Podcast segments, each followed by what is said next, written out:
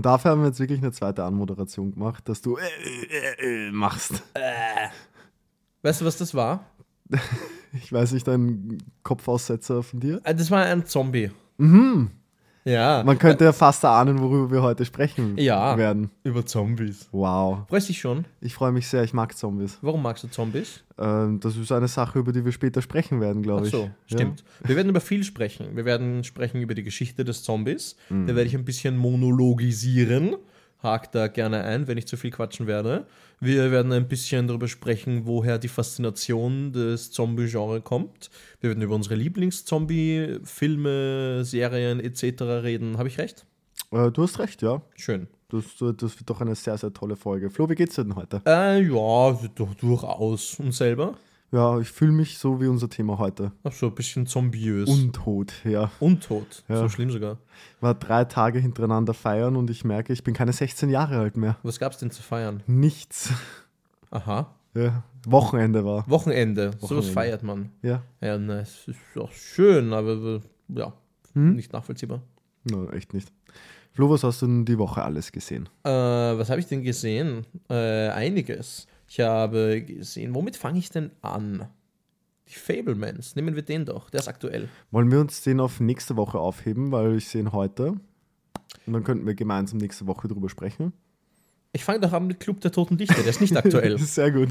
äh, ich habe unter anderem Club der Toten Dichter gesehen mit Robin Williams und ähm, dem jungen Ethan Hawke. Oh, Captain, mein Captain. Ja, hast du ihn gesehen? Nein, Ach so, aber du kennst das Zitat. ich kenne das Zitat, ja. Ich muss sagen, ich habe mir ein bisschen mehr erwartet und bin deswegen, ich wenn ich nicht sagen kann, dass ich enttäuscht bin, aber er ist ein bisschen hinter meinen Erwartungen zurückgeblieben. Also du hast ihn jetzt auch das erste Mal Ich habe das gesehen. erste Mal gesehen. Robin Williams spielt irgendwie einen äh, Literaturprofessor an einer durchaus biederen, äh, biederen äh, elitären Schule und möchte so ein bisschen frischen Wind reinbringen. Wobei man dazu sagen muss, er ist nicht die Hauptfigur. Geht hauptsächlich um diese Gruppe von Schülern, hat mir sehr gut gefallen, hatte ganz nette Anleihen, aber wie gesagt, ich habe mir irgendwie ein bisschen mehr Robin Williams Gravitas erwartet. Aber trotzdem allemal sehenswert auf Disney Plus.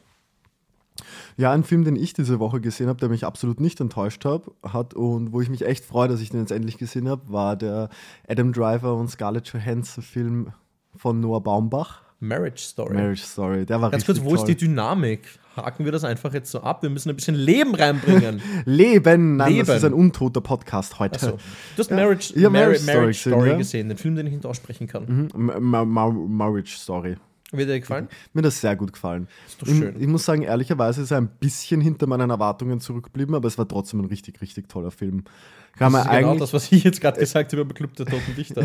ja, das ist eine sehr ähnliche äh, Erfahrung. Ähm, die Sache ist, ich habe eigentlich gedacht, dass ich emotional ein Wrack bin nach diesem Film. Und es gibt durchaus die eine oder andere Stelle, wo man sich denkt, ach, kann ich schon eine Träne vergießen. naja, so traurig fand ich ihn jetzt auch wieder nicht. Eben, das ist die Sache. Also die einzige Stelle, wo ich wirklich emotional wirklich massiv getroffen war, war dieses eine große Streitgespräch relativ zum Ja, Schluss. Das ja. ist halt richtig krass. Und ich dachte mir, der ganze Film geht eher in die Richtung. Aber ich muss sagen, die relativ neutrale Darstellung von zwei Leuten, die sich einfach auseinandergelebt haben und jetzt irgendwie versuchen, das hinzukriegen und sich beide relativ gleichartig in die Scheiße reinreiten, das fand ich sehr interessant. Äh, Ich finde, der Film lebt ein bisschen von Adam Driver und Scarlett Johansson. Ne? Auf jeden Fall, ja. Aber ja, also ich kann mit dem Thema an sich jetzt nicht so viel anfangen. Äh, für mich haben es echt die beiden rausgehaut, weil die haben da, die haben dem eben diese menschliche Note äh, hinzugefügt, wenn du so willst. Ja. Ja. Ähm, äh, hast du, du hast White Noise ja gesehen. Den fandst du nämlich an deutlich schlechter. White Noise fand ich deutlich schlechter, Ja. ja. Ich glaube, die erste Hälfte von White Noise fand ich besser, aber das Thema hatten wir schon Ja. so oft. Ähm, aber grundsätzlich Marriage Story ist schon Aber schon ziemlich unterschiedliche Filme für Noah Baumbach. Also sehr unterschiedlich. hat ja. eigentlich gar nichts miteinander zu tun. Die zweite Hälfte von White Noise ein bisschen, weil es da auch dieser Konflikt eigentlich zwischen zwei Personen mehr oder weniger ist. Also Mhm. es ist schon, man merkt schon, dass es der gleiche Regisseur ist, aber es sind sehr unterschiedliche Filme, ja. Das auf jeden Bei- Fall. Beide Filme haben Eheprobleme. Vielleicht sollten wir mal mit Noah Baumbach und Greta Gerwig reden. Ne? Ich rufe sie nach dem Podcast gleich an. Das finde ich ist kein gut. Problem, ja. Wen ich gern anrufen würde, ist Anthony Hopkins. Mhm. Der ist cool. Der ist sehr cool, ja. Ja. Ja. Und er hat in The Edge mitgespielt. Auf Messers Schneider heißt er, glaube ich, auf Deutsch. Sagt mir gar nichts. Ist ein Überlebensfilm mit ihm und Alec Baldwin, wo die beiden so äh, Flugzeugabsturz-Überlebende spielen in der eiskalten Wildnis, die sich jetzt nicht wirklich mögen, sagen wir es mal so. Und ich weiß nicht, das ist wie so ein The Revenant aus den 2000ern mit äh, weniger Historienfilm und mehr Anthony Hopkins. Kannst du einfach zuhören, egal was der labert. Also es ist ein Survival-Film, es geht Ja. um dieses Survival-Thema. Ja. Kann man es mit Jungle vergleichen, deiner Filmhausaufgabe vom letzten Mal? Mal Mm, oder? Ja, ver vergleichen schon, aber schwer. Ja, okay. Aber es ist dieses Grundkonzept von zwei Leute landen irgendwo und müssen überleben und Ja, ich habe jetzt tatsächlich darüber nachgedacht, es gibt eigentlich viel mehr äh, so Survival-Filme, äh, als man denkt. Die reichen ja von bis zu der Marsianer, der eigentlich auch ein Survival-Film über Revenant, bis hin zu, äh, wie heißt der denn nochmal? Jetzt fällt es mir nicht ein. Äh, Everest ist ja auch irgendwo ein Survival-Film. ja, auf jeden Fall, ja. Nein, äh, ich muss sagen, reden wir über Jungle später. Mhm. Die Edge hat mir, so viel kann ich schon mal verraten, einen kleinen Deut besser gefallen. Okay, also war er gut. Ja, doch. Schön. Auch auf Disney Plus. Ich habe ziemlich viel Disney Plus geschaut in letzter Zeit. Mhm. Ähm, auf Disney Plus, wenn ich gleich weitermachen darf, habe ich auch noch Rushmore gesehen, über den ich kurz sprechen möchte. Das ist ein äh, Wes Anderson, gell? Ganz, äh, ganz genau. Äh, Gat- Gatska Krokoshingingi. Nee, der ist, glaube ich, sogar der erste Wes Anderson-Film. Oder war Bottle Rocket der erste? Ist das mit den Pfadfindern? Mit dem Pfadfinder? Nein, das ist Rushmore? Moonrise Kingdom. Der ist Ah. von 2012. Okay. Der war der direkt vor Grand Budapest Hotel. Mhm. Na, Rushmore, lustigerweise geht auch über eine etwas elitärere Schule. Da spielt Jason Schwartzman äh, den Protagonisten, ne? der irgendwie so eine ganz komische Dreiecksbeziehung mit seiner äh, Lehrerin, die viel zu alt für ihn ist, führt. Und äh, Bill Murray, der spielt da auch nochmal so eine Mentorfigur. Und für, allein für diese Figuren lohnt sich der Film. Der hat noch nicht so viel Wes Anderson äh, Optik, wenn du so willst, noch nicht so dieses Visuelle. Aber allein für Bill Murray musst du dir den anschauen. Ist lustig, weil Wes Anderson-Filme, da haben wir, glaube ich, eh schon mal drüber gesprochen, die, bei denen hapert es oft bei mir ein bisschen daran, dass die Handlung nicht so viel zu bieten hat wie das Optische. Würdest Ja. du sagen, war das da noch anders? Mm, Wenn das Optische noch nicht so stark im Vordergrund steht wie bei einem Grand Budapest? Schon ein bisschen, ja. Ja. Also er ist nicht so sehr Style over Substance wie ein Grand Budapest Hotel, Mhm. wobei ich selbst die Story und die Figuren in einem Grand Budapest Hotel ziemlich cool finde. Ähm, Es war sehr eigenes, aber sie sind cool auf jeden Fall. Ja. Ist was eigenes, ja. Also Rushmore ist da noch ein konventionellerer Film, wenn du so willst. Mhm. Aber du spürst halt schon so diese Essenz von ihm, die in den späteren Jahren noch viel, viel prägnanter wird. Ja, ich habe einen Film gesehen, den ich relativ unabsichtlich gesehen habe, nämlich Brain Dead. Aber es ist nicht der Zombie Brain Dead, sondern es ist ein anderer Film, der auch Brain Dead heißt und einen Kopf, einen abgeschnittenen Kopf als Cover hat. Und in dem es in den ersten 30 Minuten darum geht, ein, eine Gehirnoperation zu machen, Ja. um eventuell die Nebenwirkung einer Clean Plate zu haben. Ich dachte mir echt so, Was, so wow, was, was ist ein Clean Plate? naja, also quasi so einfach, ähm, dass das Gedächtnis dann irgendwie so ganz weg Ja. ist und alles. Und dann dachte ich mir so, das ist ja wirklich das Setup für einen Zombie-Film eigentlich. Ja. Und war es kein Und du hast nicht Zombie-Film. gecheckt, dass das nicht Peter Jacksons Brain Nein, ist. gar nicht. Wie lange hast du gebraucht, bis du es rausgefunden hast? Länger, als ich es gern zugeben möchte. Ja, und zwar? Also ich glaube sicher, äh, bei der Hälfte dachte ich mir dann so langsam, also irgendwie langsam, sind immer noch keine Aber von wann Zombies. ist der andere Brain Dead? Äh, der ist zwei Jahre später rausgekommen. Ah, okay, weil sonst hätte man gedacht, vom Look her ist Brain Dead ja doch schon ziemlich äh, ein ziemliches Unikat stellenweise. Ich kenne davon gar nichts. Ich kenne nur diese eine Rasenmäher-Szene vom, Ja, ja, vom. Ende oder so, schätze ich mal.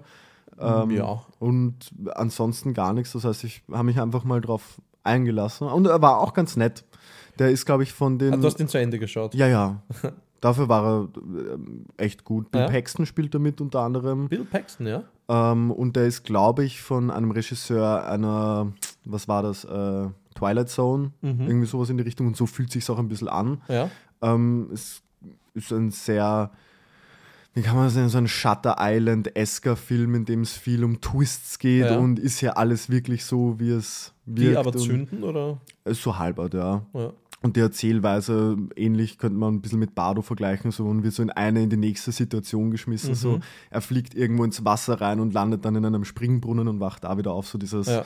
Bardo-mäßige von einem ins nächste rein und war ganz nett, hätte ich mir jetzt nicht angeschaut, wenn. Aber wenn ist es nicht Braindead gewesen, den du dir ja, eigentlich Es anschauen war leider möchtest? nicht Braindead, nein. Ist schade, weil ich glaube, Braindead würde dir gefallen. Ja, ich glaube auch. Ich habe richtig Bock gehabt auf einen Zombie-Film. Vor allem ist- davor habe ich auch gesehen Dawn of the Dead, das Remake von, Von Zack, Zack Snyder. Von Zack Snyder. Den fand ich, den mag ich als Guilty Pleasure sehr gerne und Ja. da können wir später auch gerne nochmal drüber reden. Ähm, also ich hätte richtig Bock auf einen Zombie-Film gehabt, aber der war dafür, dass ich den sonst nie gesehen hätte, echt ganz nett auf jeden Fall. Sagst du jetzt, um darüber hinweg zu täuschen, dass du eigentlich sehr enttäuscht bist, weil du nicht Braindead gesehen, also Peter Jacksons Braindead Ja. gesehen hast? Vor allem Peter Jacksons Braindead bekommt man noch gar nicht. Der ist immer noch initiiert, I guess, weil der ist auf keinem Streaming-Service, kann man nirgends kaufen, nirgends leihen. Also, pff, Wirklich? ja, Wo, wo habe ich Braindead denn damals gesehen? das weiß ich nicht. Braindead, den habe ich sicher vor acht, neun Jahren oder so gesehen, aber wo habe ich den? Da? Also darauf will ich jetzt eigentlich gar nicht weiter eingehen. Den werde ich nicht zufälligerweise irgendwo gefunden haben. Movie 2K. Na, nein. ähm, nein, nein, keine Ahnung. Äh, Zombie-Film. Ich habe leider, ich habe mir vorgenommen, ich wollte mir auch einen anschauen, habe dann aber unter Anführungszeichen nur äh, so ein bisschen Recherchearbeit für den Podcast betrieben, indem ich White Zombie gesehen habe, der jetzt zwar schon sehr interessant ist, aber nicht so ein richtig Zombie, Zombie-artiger Film, wie es das dir erwartest. Aber auf den würde ich später eh noch zu sprechen kommen. Stattdessen habe ich, äh, doch Blödsinn, ich habe mal was Zombie-artiges gesehen. Ich habe mir die ersten beiden Folgen The Last of Us angeschaut. Ui. Konnte ich das vergessen? Die haben mich nämlich umgehauen. Hast du das Spiel gespielt? Nein, Gesehen? nein, Gerochen? nein. Auch nicht gehört? Ich habe keine Ahnung. Also ich weiß ein Detail von Last of Us. Da bin ich mir ziemlich sicher vom Ende. Aber ansonsten bin ich da voll. Das ist, ich schaffe es ganz gut, Spoiler zu umgehen, wenn es um ein Medium geht, wo ich weiß, das will ich noch sehen. Ja. So Game of Thrones weiß ich auch genau noch gar nichts, weil ich weiß, ich will das noch sehen. So. Last of Us musst du dir unbedingt die Serie zuerst anschauen. Ich glaube, das wird Ja. viel besser hitten. Ja? Also ich, hab- ich kenne das Spiel vom irgendwie so Let's Plays, wo ich zugeschaut habe. Und deswegen habe ich mir eigentlich gedacht, naja, ich kenne die gesamte Handlung, wird mich jetzt nicht so packen. Ne? Aber das ist so brillant. Das ist äh, fast schon schockierend. Extrem spannend. Finde ich, sieht extrem toll aus. Und hat Pedro Pascal. Was will man mehr? Was will man denn mehr als Pedro Pascal? Aber ist es sehr nah dran am Spiel oder haben Extrem nah. Okay. Also extrem nah. So stellenweise Shot für Shot und Dialog für Dialog. Aber so extrem nah, dass es sich dann schon wieder stört, weil es eigentlich genau das gleiche ist, nur halt in Remake-Form im Prinzip, oder ist es fällt, ist das so? Das äh, fällt auf, aber es stört mich, nicht- es stört mich nicht gestört. Ja. Sie haben für die stellenweise sehr intelligente Sachen, also Sachen sehr intelligent adaptiert. Äh, in anderen Worten, manche Sachen verkürzt und ganz weggelassen, äh, Storybeats und Elemente. Und dann haben sie wieder Sachen hinzugefügt, die richtig, richtig intelligent sind. Die dann auch noch so eine neue Ebene äh, in die Serie reinbringen, wo ich mir denke, wow, damit habe ich jetzt echt nicht gerechnet. Also es ist nicht nur das Spiel nochmal, sondern auch, sie machen auch was eigenes. Es ist definitiv was Eigenes, aber es ist halt eine sehr, sehr, sehr nahe Adaption des Spiels. Sprich, äh, weiß nicht, wenn du jetzt als Fan rangehst, der was ganz, ganz Neues erwartet und einen Remix von allem, dann wird man nicht so glücklich werden. Ne? Aber es gibt durchaus Komponenten, die einen überraschen, wenn man die Handlung schon kennt. Nach den ersten zwei Folgen würdest du sagen, es ist das beste, die beste Videospieladaption, die wir bis jetzt haben. Ist nach zwei Insgesamt, Folgen natürlich oder? schwer zu sagen, ne? Ja. aber ja. ja. Also ich kenne jetzt auch nicht so viele. Ich Ähm, meine, du hast Sonic 2 im Kino gesehen. Es ist Sonic besser als 2? Sonic 2. äh, er ist ein bisschen besser als Sonic 2, aber äh, minutiös, gerade mal so. Was definitiv, schade, besser als Sonic 2, war in meinem Kopf jetzt gerade lustiger, als es jetzt ist. Ähm, was in meinem, was? Ich bin gerade vollkommen verwirrt. Was ist mit meinem Hirn los? Verwandle ich mich schon, Yoshi? genau. Ähm, The Bad Batch. Ich habe schon lange nicht mehr darüber geredet, weil es jetzt zwischendurch echt ziemlich mau gewesen ist. Ähm, aber jetzt gab es vor ein paar Wochen zwei Folgen und jetzt halt auch wieder die zwölfte ist es, glaube ich. und die elfte jetzt, falls mir ein, die elfte war auch noch fantastisch. Also es gab jetzt in letzter Zeit dann auch wieder vier Folgen nach einer ziemlichen Mauphase, wo ich mir dachte, wow, jetzt haben sie eine gute Folge gemacht mit damals Staffel 1, äh, Staffel 2, Folge 3 und jetzt geht es wieder komplett den Bach runter. Aber sie haben sich gerade in den letzten Wochen so gefangen und Mhm. erzählen jetzt gerade so gute Star Wars Stories, dass ich das auch sehr gerne erwähnen möchte. Ist allein wegen diesen paar Folgen, die jetzt rausgekommen sind, schon besser als Staffel 1. Und zwar Ist- um Längen. Ist die Staffel jetzt schon durch oder? Na, ich glaube, es kommen noch vier Folgen oder so. Okay, nur dann kannst du ein allgemeines Fazit dann ziehen, wenn die letzten vier Folgen auch noch raus sind. Auf jeden Fall. Wenn es so bleibt, dann wird das sehr gut ausfallen, dieses Fazit. Sehr gut. Ja. Ich Mm, warte auf deinen nächsten Film. Ich habe Sharper gesehen. Das ist ein Apple TV Plus Original. Sharper, Sharper. wie schärfer. Äh, ja, richtig. Aha. Ähm, unter anderem mit Sebastian Stan. Mhm. War relativ äh, okay. Worum So- geht's? So wie viele Apple Originals. Es ist eine Geschichte die, Geschichte, die aus fünf verschiedenen Blickwinkeln erzählt wird. Sprich, wir haben Charakter A und B, wird aus äh, Sicht von A erzählt. Dann die Geschichte aus der B-Sicht. Dann kommt aber C dazu und der hat aber was mit B zu tun. Also das baut sich so nach und nach auf und ein Twist folgt dem nächsten. Und im Prinzip ist es ein Familienkomplott und hier wird Geld gestohlen und da wird irgendwer abgezogen und da wird das gemacht und es war nicht so intelligent, wie es wirkt. Besser als The Last Duel, der ja auch eine ähnliche Prämisse hat. Nein, schlechter. Also bei The Last Duel fand ich, das haben die Geschichten im Endeffekt äh, ein bisschen kohärenter aufeinander aufgebaut Mhm. und die haben dieses Konzept von wir erzählen es aus verschiedenen Blickwinkeln besser genutzt, Mhm. weil diese Nuance, ne, zum Beispiel bei, ich glaube, bei dem Kuss zwischen Adam Driver und, Ja. Und äh, War der- das nicht auch Carrie Condon? Kann ich, ich weiß es leider nicht mehr. Ich weiß es auch nicht mehr. Ähm, da haben sie das ja so inszeniert, dass es wirklich aus allen drei Blickwinkeln leicht anders war, Ja. aber du könntest es auch übersehen, wenn du nicht hinschaust, richtig? Ja, ja. Und das war da ein bisschen sehr so, oh, wer hätte jetzt damit gerechnet, dass Sebastian Stan eigentlich hier doch noch seine Finger mit dem Spiel hat? Hast du jetzt verraten, worum es geht? Nein, äh, das, war jetzt einfach, das war jetzt einfach so dahergesagt. Also so. da, es kommt gefühlt wirklich alle zwei Minuten ein Twist rein und es, es war nett inszeniert, deswegen fand ich ihn ganz, ganz okay. Mhm. Aber für, den, für die Twists und für das intelligent geschriebene würde ich ihn jetzt auch nicht unbedingt schauen oder empfehlen. Außer Sebastian Stan noch irgendwer, den man kennt? Ja, sogar, ein paar sogar. Mir sind jetzt leider äh, die Namen entfallen, aber man kennt die Leute in diesem Film auf jeden Fall. Aber so von dem Kaliber her wie Sebastian Stan. Ungefähr, ja. Unter anderem waren dann noch dabei, Schau ich mal schaue, nach. das, ich schaue dir das kurz nach, äh, Jul Julianne Moore Julian Moore, ja. ähm, und John Lightgo kennt man auch noch. John Light, der sagt mir gar nichts. Ja, den kennst du, den kennst du vom Sehen her bestimmt. Okay, interessant. So ein bisschen alter weißer Mann, halbglatze, spielt auch bei Interstellar und Rise of the Planet of the Apes mit. Ah. Mhm, dann glaube ich, habe ich im Kopf, Ja, man, man, man kennt ihn auf jeden Fall. Ja. Der taucht immer überall wieder mal auf. Ähm, war nett, kann man sich anschauen. Apple TV Plus hast du gesagt. Apple TV Plus kann man aber auch lassen. Oh Es ja. ist leider bei vielen Apple TV Originals irgendwie so der, der Konsens bei mir gerade so, ist nett, kann man machen, kann man aber auch Muss nicht man machen. aber nicht. Muss man aber wirklich nicht. Ähm, was man auch ganz lassen kann, um das gleich aus dem Weg zu kriegen, ist äh, 30 Minuten oder weniger. Eine Komödie mit Jesse Eisenberg und ist der Comedy-Darsteller aus Alien Covenant? Der Comedy-Darsteller aus Alien Ja. Covenant. Mm, Ich kann mich außer an Michael Fassbender in keinen einzigen Darsteller in Covenant erinnern. äh, so ein Seth Rogen Comedy-Darsteller, ähm, Danny McBride. Ach, Blödsinn, stimmt, Danny McBride. Ja.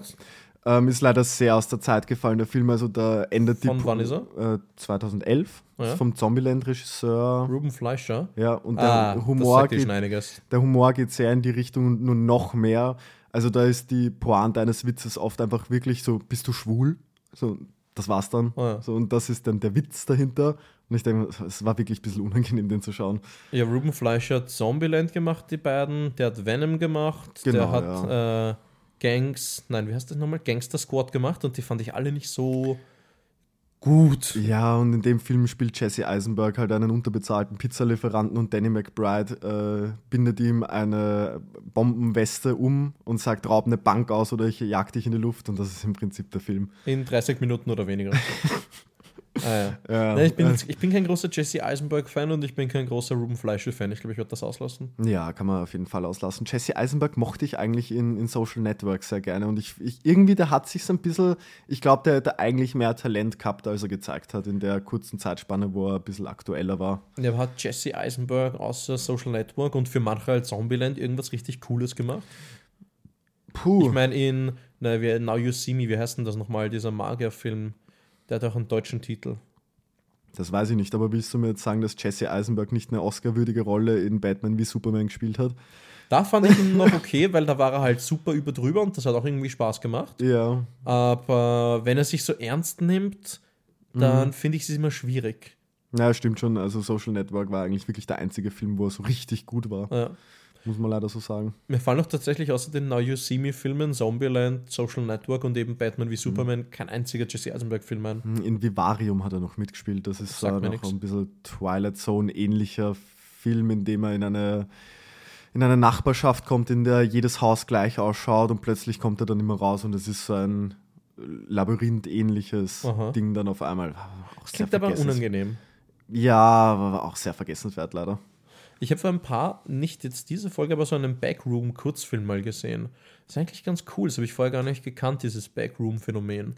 Du hast noch einen anderen, anderen Room-Film gesehen diese Woche. Äh, ja, ich habe auch D-Room gesehen, aber noch zu diesen Backrooms, kennst du das? Nein, gar nicht. Das ist, das ist ganz komisch. Gibt es irgendwie schon als so psychologisches Phänomen? Nein, ist vollkommen falsch, weil es ist ja nicht echt. Doch, ich weiß, was du meinst. Ja? Mhm. Wo du irgendwie in so einen, wie kann man das beschreiben? Es, es ist irgendein Bild von So ein einem Limbo Raum.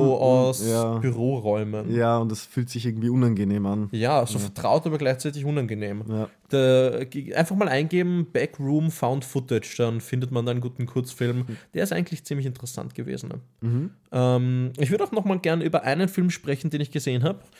Dreimal darfst du raten, auf welcher Streaming-Plattform.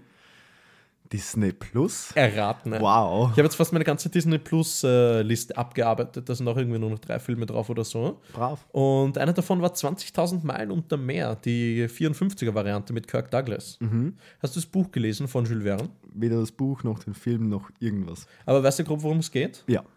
Ich muss sagen, ich nicht. Ich wusste nur, es gibt eben so Captain Nemo und den Nautilus und anscheinend spielt das Ganze 20.000 Meilen unter Meer.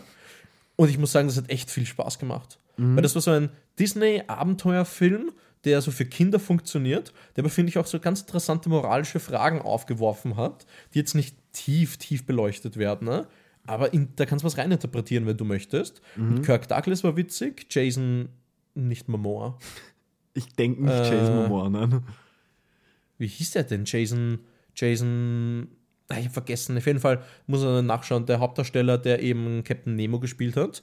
Und Peter Lorre, das fand ich ganz witzig. Weil Peter Lorre ist der Hauptdarsteller von M, eine Stadt sucht einen Mörder. Ja. Und den kenne ich eben nur so als Psychopathen ne, in dieser einen Rolle. Und jetzt spielt er halt äh, den, irgendwie den Diener von einem Professor. Und das ist ein ganz, ganz grober Wechsel gewesen. Ne? Aber der hat echt viel Spaß gemacht. Den kann ich jedem empfehlen, der so ein bisschen Lust hat auf was Abenteuerliches, trotzdem was Seichtes. Aber äh, echt, echt großes Kino. Da hat Disney damals durchaus, wie soll ich sagen, einen Kultfilm rausgehaut, äh, den ich leider, gut, dass ich ihn verpasste, bis klar, der kam 54 raus, aber von dem ich auch leider seit meiner irgendwie Kindheit nie irgendwas davon gehört habe. Ja. Weil normalerweise kommen die, weißt du, ältere Filme aus den 60ern und sowas, sei es jetzt Dschungelbuch oder Schneewittchen, trotzdem siehst du das irgendwie. Aber der äh, ist komplett an mir vorbeigegangen. Aber 20.000 Meilen unter dem Meer kennt man eigentlich so vom Namen her. Also ich. Die Ich Geschichte kann- schon, ja. aber den Film an sich äh, habe ich nicht gewusst, dass es da einen mit Kirk Douglas gibt. Na, Ja. das ist doch schön. Na, aber der war echt geil. Ja, auch, auch eine schöne, seichte Abenteuergeschichte, die ich gesehen habe, ist The World's End, das Ende der Con- Cornetto-Trilogie von Edgar Wright. Ja, Großartig. Den ist, glaube ich, sogar mein Liebster von dieser Cornetto-Trilogie. Mhm, ist bei mir nicht so, aber ich glaube, ich finde die alle drei großartig. Also das ist so. Die sind witzig. das, Das ist ja der, in dem äh, Simon Peck und Nick Frost irgendwie mal diese großen Trinker waren und jetzt möchte Simon Peck, der irgendwie immer noch in dieser Jugend gefangen ist, jetzt weiß ich, warum du dich mit dem Film identifizieren kannst, irgendwie nochmal diese 13 Pubs irgendwie Genau. durchgehen möchte. zwölf Pubs, zwölf Bier. Ah, 12, nicht 13. Ja, ja, 13 wäre, na, wobei das wäre ein bisschen sehr on the nose gewesen, ja. wenn es 13 gewesen wären. Und Nick Frost irgendwie, da gibt es ja diese coolen Cut, wo alle tschu, tun sich Bier einschenken, tschu, tschu. Dann klick, brrr, in Wasser. Mineralwasser für Nick Frost. Na, der ist cool. Den habe ich zwar erst einmal gesehen, aber den will ich schon seit längerem nochmal sehen. Wo spielst du den denn? Äh, kannst du dir auf Blu-ray bei mir ausbauen. Ach so. Im Yoshi Videotheken-Shop. Hm. Schön, oder? Sehr Nein, schön. Ich, ich, ich mag den auch sehr gerne. Ich muss sagen, ich finde diesen Pub-Crawling-Aspekt vom Anfang besser als das, was sie dann danach draus machen. Wobei ich das danach, ohne es jetzt zu spoilern, auch sehr gerne sehe. Also diese ganze Anleihen an alte, an alte Filme, die kommen da schon ganz gut Äh, durch. Die zweite Hälfte ist halt sehr weird. Aber ich, ich mag den voll gerne. Ja, es auf jeden Fall macht sehr viel Spaß und einfach Edgar Wright macht zumindest, selbst wenn du den Humor nicht irgendwie so magst oder dir die Charaktere auf die Nerven Ja. gehen, hat er immer was Inszenatorisches, was dich voll begeistern Ja. kann. Also so gut wie jeder Cut ist da irgendwie cool versteckt oder intelligent gelöst und die visuelle Comedy eben mit dem Bier, wie du es Mhm. zum Beispiel angemerkt hast, großartig.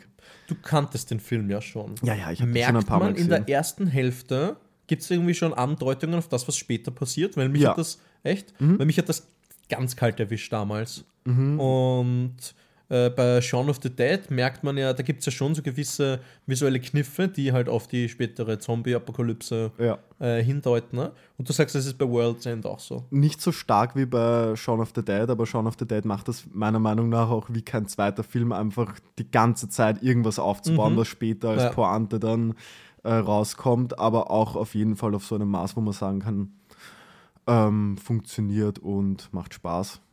Ja, Na, sehr schön. na, ich mag den richtig gerne. Ja, und der einzige, über den ich auch noch sprechen möchte von meiner Seite, ist Jungle, die Filmhausaufgabe von letzter Woche. Aber über die werden wir sowieso später zu sprechen kommen. Ja, also ich habe noch gesehen Alien 3 und Alien 4, aber die können wir uns auch gerne für einen dezidierten Alien-Podcast aufheben, weil wenn ich jetzt anfange und erkläre, warum Alien 3 eigentlich ein ziemlich geiler Film ist, dann kommen wir eh die nächsten 20 Minuten nicht woanders hin. Ich habe 3 und 4 sowieso auch nicht mehr groß im Kopf, sprich, ich Ja. habe jetzt nicht so viel Input, außer dass ich beide scheiße fand. Das Thema. Bei 4 wird es schon schwieriger, dass ich das verteidige, aber das schaffe ich auch irgendwie. Ja, Ähm. das, das wird ein Kampf. Aber das heben wir uns gerne für eine andere Folge auf. Möchtest du mal einen Ähm. dezidierten Alien-Podcast machen? Sehr gerne, ja. Würde ich sehr, sehr gerne machen. Ich habe da viel drüber zu sprechen. Ja? Ja. Müsste ich mich ein bisschen auffrischen. ne? Mhm. Aber ja, sehr gerne. Machen wir einfach irgendwann mal. Äh, Minority Report habe ich noch gesehen. Mhm, Auch Spielberg. ein Spielberg-Film, äh, hat mir super gut gefallen. Ich, ich habe mich gefreut und darum habe ich das letztens, glaube ich, auch erwähnt. Ähm, Tom Cruise mal wieder in einer Rolle zu sehen, wo nicht Tom Cruise der Actionheld ist, sondern einfach ein Charakter in einem Film. Dann muss gefallen. ähm, oh, Krieg der Welten gefallen. Ja, dann habe ich auch, ich habe tatsächlich überlegt, ob ich kurz darauf gleich Krieg der Welten schaue oder irgendwie einen Tag später oder so. Ähm, war eine sehr positive Überraschung. Ich komme langsam drauf, dass ich Spielberg, glaube ich, doch mag.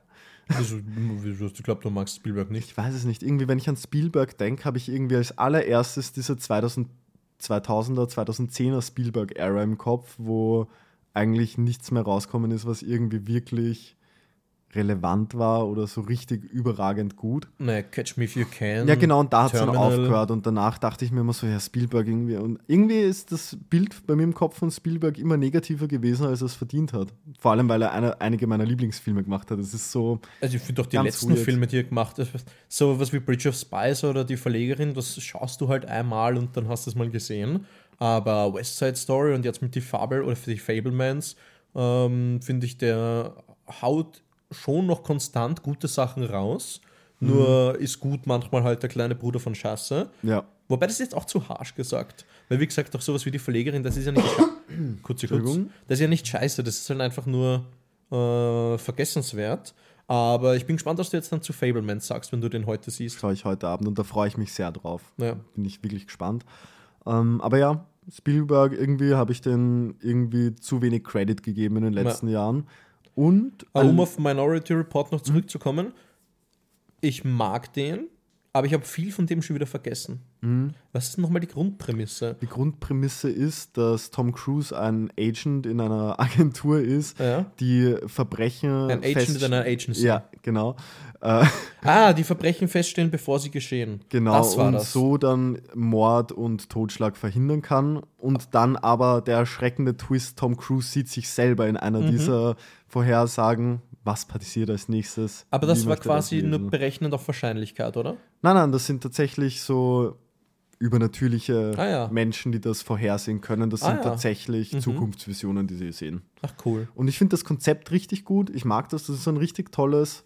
Dafür schätze ich Spielberg, glaube ich, sehr, dass er immer wieder mit coolen Ideen aufkommt, wo man sagen kann, allein dieses High-Concept, was dahinter steckt, und dann auch noch so, wie es ausgeführt worden ist, macht einfach unglaublich viel Spaß. Hat er auch mitgeschrieben? Ja, ja, ich denke schon. Ah ja. Mhm. Das erinnert mich gerade dran, äh, vor ein paar Jahren, lass es 2016 oder 19 gewesen sein, ich glaube, es war 16, kam der Marvel Comic Civil War 2 raus. Mhm. Wo man eh schon skeptisch sein kann und der hatte genau dieselbe Prämisse. Äh, lass mich revidieren, er hat nicht mitgeschrieben. Ah ja. Ja. Dann gut, Steve Spielberg, was du dir alles überlegt hast an Ja. Stories. ja, aber wie gesagt, so Civil War 2, der Marvel Comic hatte genau dieselbe Prämisse. Fällt mir jetzt gerade wieder ein. Das ist eigentlich Mhm. ganz witzig. Mhm. Findest du nicht witzig? Finde ich mittelmäßig witzig. Ach so, schade. Äh, was du, glaube ich, auch mittelmäßig witzig fan fandest, und das ist der letzte Film, den ich diese Woche gesehen habe, Elvis. Den fand ich nicht mittelmäßig witzig, den fand ich scheiße. Ja, und ich fand den eigentlich, ich will nicht sagen überdurchschnittlich toll, aber ich mochte den. Ich habe dem 7 von 10 gegeben und ich kann diesen Hate, den er teilweise bekommt, so nicht ganz nachvollziehen. Let me oblige you. Nein, der Elvis. Sag mir erst mal, was du gut fandest an Elvis, bevor ich dir sage, warum du keine Ahnung hast. Also zum einen mochte, also du hast ja Buzz Lerman mit jeder Faser deines Körpers. Was ich irgendwie verstehen kann, weil du magst doch Scott Pilgrim nicht und alles, was irgendwie ein bisschen flashy ist. Ja, aber jetzt beleidigst du ja, jetzt beleidigst du ja Scott Pilgrim. Also Ja. Buzz, Buzz Lerman, man muss dazu sagen, aus irgendeinem Grund habe ich eine Schwäche für The Great Gatsby, obwohl er genau dieselben Schwächen hat und genauso ist wie seine anderen. Aber Scott Pilgrim, auch wenn er da auch flashy und ist, ist hundertmal besser als jeder Buzz Lerman-Film. Ja, auf jeden Fall, da bin ich auch bei dir, aber dieses Flashige, da, da habe ich die, die Verbindung gezogen, dass du irgendwie so nicht der, der Typ dafür bist, jetzt irgendwas anzuschauen, was gecuttet ist wie ein YouTube-Video. Lass ich so stehen. ja. ähm, aber ich mag das, ich mochte das und irgendwie meine kurze Aufmerksamkeitsspanne. Er war mir dann zum Schluss ein bisschen zu Drei lang. Stunden geht der Film doch, oder? Ja, ja, aber dadurch, dass das alles die ganze Zeit so und du hast eigentlich keine Sekunde, um irgendwie durchzuatmen, das hat irgendwie funktioniert bei mir. Und er wird ja oft kritisiert, dass Elvis als Figur viel zu sehr im Hintergrund steht und dass man eigentlich nicht viel über Elvis selbst erfährt, außer so ein bisschen das Drogensuchtsding und dass er ein bisschen Ja, wobei auf seine, ganzen Kon reinschlittert. auf seine ganzen Kontroversen wird ja auch nicht eingegangen von Elvis als Person. Und ich muss aber sagen, das war doch irgendwie gar nicht die Intention. Also So ist mir zumindest rüberkommen, weil eigentlich geht es ja viel mehr um den kulturellen Einfluss, den Elvis auf den Musikmarkt und generell auf die, auf die Welt hatte. Und das fand ich super interessant zu sehen, auch wie Elvis die, die Black Community und äh, andere Musik damals verbunden hat und wie es eigentlich ein, wie er da eigentlich zwei Kulturen auf ein, äh, miteinander verbunden hat und dann großen Einfluss hat. Das fand ich urinteressant. Sterbenslangweilig. Okay. Vor allem, Das haben sie auch nicht, das haben sie auch nicht ausgefleischt. Das sind ja Ansätze alles. Mhm. Aber der Film macht ja in drei Stunden so viel, aber davon nichts richtig, dass selbst diese Ansätze zu kurz kommen. Also der Film heißt Elvis, deswegen gehst du halt davon aus, dass es um die Persona Elvis geht, Ja. der irgendwie erstmal so gefühlt nach zweieinhalb Stunden das erste Wort sagt. ähm, und dann liegt der ganze Fokus auf dem entsetzlich gespielten Colonel von, äh, gespielt von Tom Hanks. Da muss ich auch reingrätschen. Ich fand Tom Hanks endlich mal wieder akzeptabel in einer Rolle. Ich habe bei Hell. Hanks oft das Problem, dass er immer sich selbst spielt. Und jetzt habe ich mal wieder einen Charakter gesehen. Und auch wenn der Charakter movie, scheiße he war. plays a German colonel who wants to take Elvis's fame for himself. Es ist mir gar nicht aufgefallen, das German Colonel-Ding. Tatsächlich. Der, also der ist der schrecklichste Akzent von, ich glaube, der, der, der hat die goldene Himbeere bekommen. glaub, also ich bin mir nicht sicher. Äh, ich glaube, er war auf jeden Fall nominiert, Tom Hanks und sein Akzent. Und irgendwas hat er auch gewonnen. Mhm. Ja. Ich glaube, ein oder zwei goldene Himbeeren hat Tom Hanks jetzt gewonnen. Okay. Und er hätte es auf jeden Fall verdient für seinen schrecklichen Akzent. Boah, ich muss sagen, auch wenn der Charakter selber irgendwie jetzt nicht der best ausgefleischteste oder geschriebene Charakter war, die schauspielerische Leistung von Hanks selber fand ich eigentlich ziemlich solide. Ah, Die war so schlecht wie seit Jahren nicht. Also ich habe Pinocchio nicht gesehen, aber ich nehme an, die Ja. kann man auf eine Ebene stellen. Na, nein, in Pinocchio war er viel schlimmer. Viel, Ja. viel, viel, viel schlimmer. Aber Ja, aber Pinocchio das- war selbst auch viel, viel schlimmer als Elvis. Gut, das ist bei Elvis jetzt keine große, keine große Herausforderung. Äh, bei Pinocchio keine große Ja. Herausforderung. Na, aber ich weiß nicht, in Elvis hat nichts funktioniert, außer so in der letzten halben Stunde hat Austin Butler mal Zeit gehabt in Ruhe, Mhm. äh, eine Szene zum Leben zu erwecken und da hat er gespielt und da hatte er Energie und da habe ich mir gedacht, wow, das ist halt, deswegen verstehe ich, warum alle so feiern, Mhm. aber das war viel zu kurz und viel zu spät und viel zu wenig. Ne, ich muss auch sagen, Austin Butler hat mir durchgehend unfassbar gut gefallen. Also ich mochte den sehr, sehr gerne. Also da verstehe ich den Hype halt auch total. Ja, ich, er ist mir ein bisschen zu überhyped. Also ich finde, er macht das gar nicht schlecht, im Gegenteil, er ist ein richtig guter Elvis, aber er leidet halt ganz, ganz stark unter diesem Film, weil er halt nicht die Chance bekommt, das zu entfalten.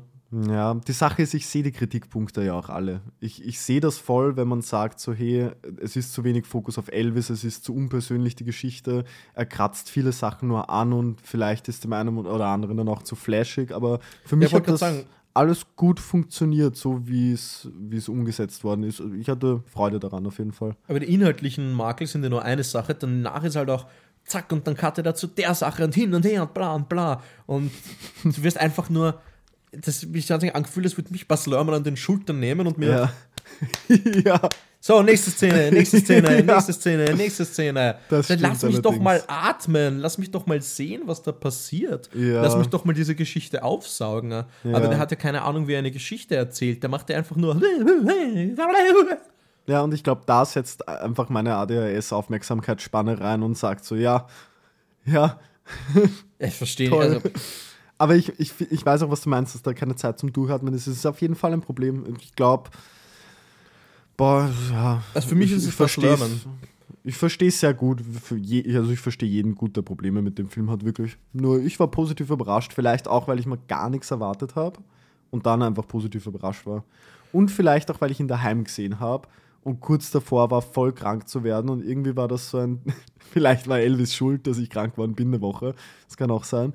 Aber irgendwie, ich glaube, im Kino hätte man auch noch mal weniger Spaß gemacht als daheim. Weil es daheim mit weil du nicht abdrehen und wegrennen kannst. Ja, genau, richtig. Wollen wir über Zombies reden? Sehr gerne. Hast du gewusst, oder nein, lass es mich anders fragen. Ähm, Zombie. Ja, du. Ich? Was? Du bist ein Zombie, ja. Ist richtig. Zombie. Hast du gewusst, dass im Jahr 1819 Zombie das erste Mal als Wort ins Oxford English Dictionary aufgenommen wurde? 1819 Ah ja, das hat mich überrascht. Das ist ein bisschen, ist ein bisschen her. gab es da schon Kinofilme. Naja, nein, aber der Zombie kommt ja. Ah, ich muss niesen. Ah! Uh, kann ich niesen? Das muss man drin lassen. ja, natürlich, lassen wir das Ja. drin. Nein, ähm. Ich werde jetzt ein bisschen Geschichtsstunde halten, ne? Mhm, Wäre schön, wenn du dich so kurz hältst wie möglich, aber. Grätsch gerne bitte. rein. Ja. Der Zombie war ja ursprünglich, um mal kurz auf die Geschichte nicht nur des Mediums äh, Film einzugehen, sondern generell, war er ursprünglich nicht der fleischfressende äh, Zombie, den wir heute kennen, sondern quasi ein Opfer der, äh, des Voodoo-Zaubers, meist eben von diesen afrikanischen Ländern. Da finde ich, zählt irgendwie auch so das Kabinett des Dr. Caligari, des Dr. Caligari schon in diese Reihe von 1920, weil der hat ja auch diesen, äh, diesen Typen, der zum, äh, zum Leben erwacht, nur scheinbar, obwohl er eigentlich nur schläft und unter Hypnose ist. Und ich wollte eigentlich nur das Kabinett des Dr. Caligari erwähnen. Ich weiß. Hm? Ja. Und so diesen Voodoo-Aspekt von äh, noch keine Untoten, aber halt Menschen, die verzaubert sind, um dann als Sklaven und Diener zu arbeiten, ne? das war ganz, ganz lange äh, der Zombie, wie wir ihn kennen. Bis ins Jahr 1932, wobei 1931 kam Frankenstein raus und irgendwie ist Frankenstein doch auch ein Zombie, oder? Naja, ich meine, es ist ein toter Körper, sogar mehrere, die äh, zum Leben erweckt werden. Ja, ich hebe mir das noch für die Diskussion auf, wenn du mir dann sagst, dass Shaun of the Dead kein Zombie-Film ist. Also Frankenstein- Also ich werde da jetzt nichts drauf antworten. Also Frankenstein kann von mir auch noch als Zombie zählen irgendwie. Ich verstehe, was du meinst. Der ja. richtige Zombie kam aber 1932 in White Zombie auf. Das ist ein Film, in dem Bella Lugosi, der hat generell ganz viel, den kennt man als den originalen Dracula zum Beispiel. Ähm, oder in der Wolfsmensch hat er mitgespielt. Das ist so ein Typ, der ähm, durch Voodoo eben Untote, also, also Körper, tote Körper, äh, zum Leben erweckt hat. Auch noch damals als Sklaven und Diener, der aber damit quasi zum ersten Mal dieses Konzept von untoter, äh, toter Körper wird zu untoten Körper und verrichtet Arbeiten. Ne? Äh, dieses Konzept hat er eingeführt. Damals aber noch nicht mit äh, Fleischfressen und halt generell die ganze Zombie-Mythologie, die wir heute kennen. Und dann gab es so ungefähr von den 30ern bis in die 60er, ich möchte aber noch einmal erwähnen, dazwischen ähm, äh, 1943, I Walked with a Zombie. Ich habe Zombie jetzt komisch ausgesprochen, oder? Das ist okay. I Walk with a Zombie. Walk with a paw. Äh, das ist auch nochmal ein Film, den man auf jeden Fall rausheben muss. Abseits dessen gab es aber in den 30ern bis 60ern dann ziemlich viel Schund, der so ein Mix war eben aus Voodoo und aus Ghouls und halt eben noch so quasi diese, äh, diese arbeitsverrichtenden Zombies da äh, genutzt und etabliert hat. Wann waren diese ganzen Universal Monster Sachen? Die waren in den 30ern. Also Anfang der 20er bis hauptsächlich 30er und noch ein paar Anfang der 40er. Glaubst du, hat das was damit zu tun, dass in den 30ern bis 60ern dann da so viel Stunden rauskommen ist, weil die Universal Monsters Anfang der 30er so einen Hype hatten und das so gut funktioniert hat, dass dann alle irgendwas vom Kuchen abhaben wollten? Spannende Frage. Ich meine, die Universal Horrorfilme haben an sich nichts mit dem, großartig mit dem Zombie-Zombie gemacht. Die hatten halt diese ganzen literarischen Figuren, eben Frankenstein und äh, Dracula und so. Aber es war im Prinzip das Horrorkino der damaligen Jahre. Ja, es war so diese Phase, in der man quasi das Publikum schockiert hat. Ähm, und da haben diese Zombie-Filme, die waren da sicher eben auch äh, gefundenes Fressen. Wobei man muss dazu sagen, ja, der war, ja, ja, ich verstehe schon, what I did there. Aber man muss eben dazu sagen, das waren noch nicht so die Monster-Zombies, wie wir sie jetzt können. Die waren da schon so unheimlich und creepy, aber die wollten dir halt quasi nicht an die Gurgel und dich fressen. Das kam erst 1968 mit, du kannst es mir sicher sagen. Zombie. Nein, Nicht. nein. Schade. Der kam 1968 mit. Night of the Living Dead. Ja, nach der lebenden Toten. George R. Romero hat den Zombie, wie wir ihn kennen, geboren. Du hast den Film gesehen? Ich habe den Film gesehen, ja. Hast du ihn gemocht? Ich mochte den damals nicht, nein, aber ich, es ist schon sehr lange her, dass ich ihn gesehen habe. Ich glaube, da war ich gerade so in dieser Phase mit 15, 16, wo man alles irgendwie nachgeholt Ja. hat, was irgendwas mit Blut zu tun hatte. Ja. Und ich glaube, da war ein Schwarz-Weiß-Zombie-Film aus den 60ern irgendwie nicht ganz so das, was ich gerade gesucht habe. Drum, Muss ihn unbedingt Ja. nachholen, weil die Nacht der lebenden Toten hat das dann quasi, äh, äh, hat quasi so den Ausschlag gegeben für den Zombie, wie wir ihn heute kennen. Ähm, du musst das Hirn töten, es sind auferstandene Leichen, die andere Menschen fressen. Und das ist eben das gesamte Ziel des Zombies. Ich glaube, sie wurden damals aber noch als Ghule bezeichnet und nicht als das, Zombies. kann, das kann sein, ja. Ja. Aber es waren auf jeden Fall eben diese Zombies, wie wir sie kennen. Fleischfressend, infizieren, äh, ein Biss und du verwandelst dich selber in einen, du musst den Kopf äh, töten. Genau diesen äh, Zombie-Mythos, wie wir ihn jetzt kennen, hat George. Romano, Romero quasi eigenhändig ins Leben gerufen. Das ist eigentlich arg, oder? Es ist, weil das ist seitdem unverändert. Ja. Es gab dann noch mal eine kleine Revolution 2002, da möchte ich aber gleich noch zu sprechen kommen. Aber was dieser Mann da äh, geleistet hat für ein gesamtes Genre, äh, Subgenre des Horrors, wie du sagst, das ist beeindruckend. Der hat quasi ähm, das gemacht, was im neuen Mission Impossible Trailer angekündigt wurde. Er hat die Definition von richtig und falsch für Jahrhunderte geprägt. Wow. Ich wollte eigentlich nur das Zitat nochmal erwähnen, weil ich heute den Mission Impossible Trailer gesehen habe und der mir gefallen hat. Ich drifte ab. ja.